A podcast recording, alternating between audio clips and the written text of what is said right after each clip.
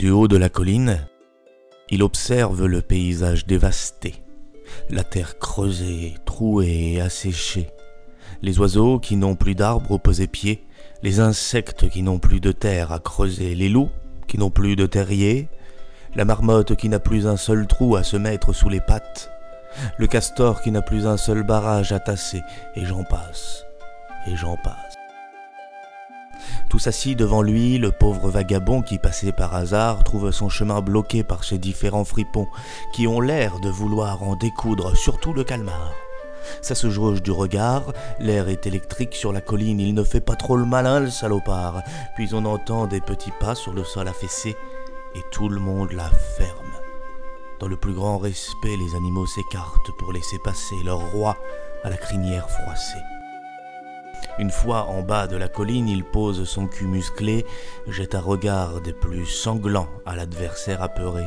Ce genre de regard qui veut dire nous ne discuterons pas. Ce genre de regard qui sous-entend un passage à tabac, sans débat. Ce petit humain devant vous est frêle et apeuré. Il ne peut que nous évoquer une certaine pitié. C'est pourquoi, mes amis, je veux que vous lui montrerez de quoi est faite la nature de griffes, de cornes, de crocs, de pieds, et qu'il pleurera de tout son sou, vous implorant le pardon, vous suppliant d'arrêter. Je veux que vous vous souveniez tous ces crimes et que vous le frappiez encore plus fort. Cet homme devant vous n'a ni loi ni respect envers nous. Il a pris nos terres, nos arbres, nos enfants sans aucun remords. Il nous a mis en cage et nous a exposés pour amuser la galerie. Il nous a exploités pour tirer ses charrettes et quand il a inventé le moteur, il nous a dévorés pour plus avoir à nous nourrir. Cet humain devant vous est ce qui reste de cette race infâme, de ce cancer qui bouffe mère nature mètre par mètre, qui la gangrène depuis des millénaires en s'en vantant sur ce qu'ils appellent des plateaux télé. Il a volé vos forêts pour y construire de gros blocs de béton remplis de compatriotes morts. Et les autres de son espèce sont venus avec leurs gros blocs de ferraille à roues et ont écrasé vos plantes pour venir jusqu'à ce bloc et y acheter les cadavres de vos amis. Cet homme ici présent n'a pas une once de pitié à nous accorder. Monsieur Cochon, quand vous l'écraserez de vos sabots, pensez bien qu'il aurait bouffé votre derrière sans une seule excuse.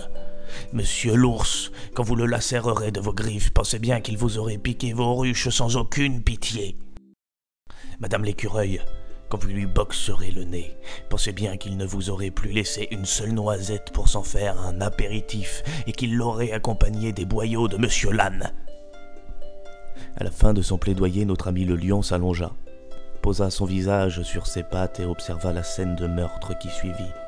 Avec jouissance, il regarda l'écrevisse pincer le nez de l'humain, le calmar l'étrangler de ses tentacules, le lama lui crachait au visage, le dindon lui picorait les pieds, le renard lui mordillait les doigts, le scorpion lui empoisonnait la bouche, l'asticot lui crevait les yeux, et j'en passe, et j'en passe, et j'en passe.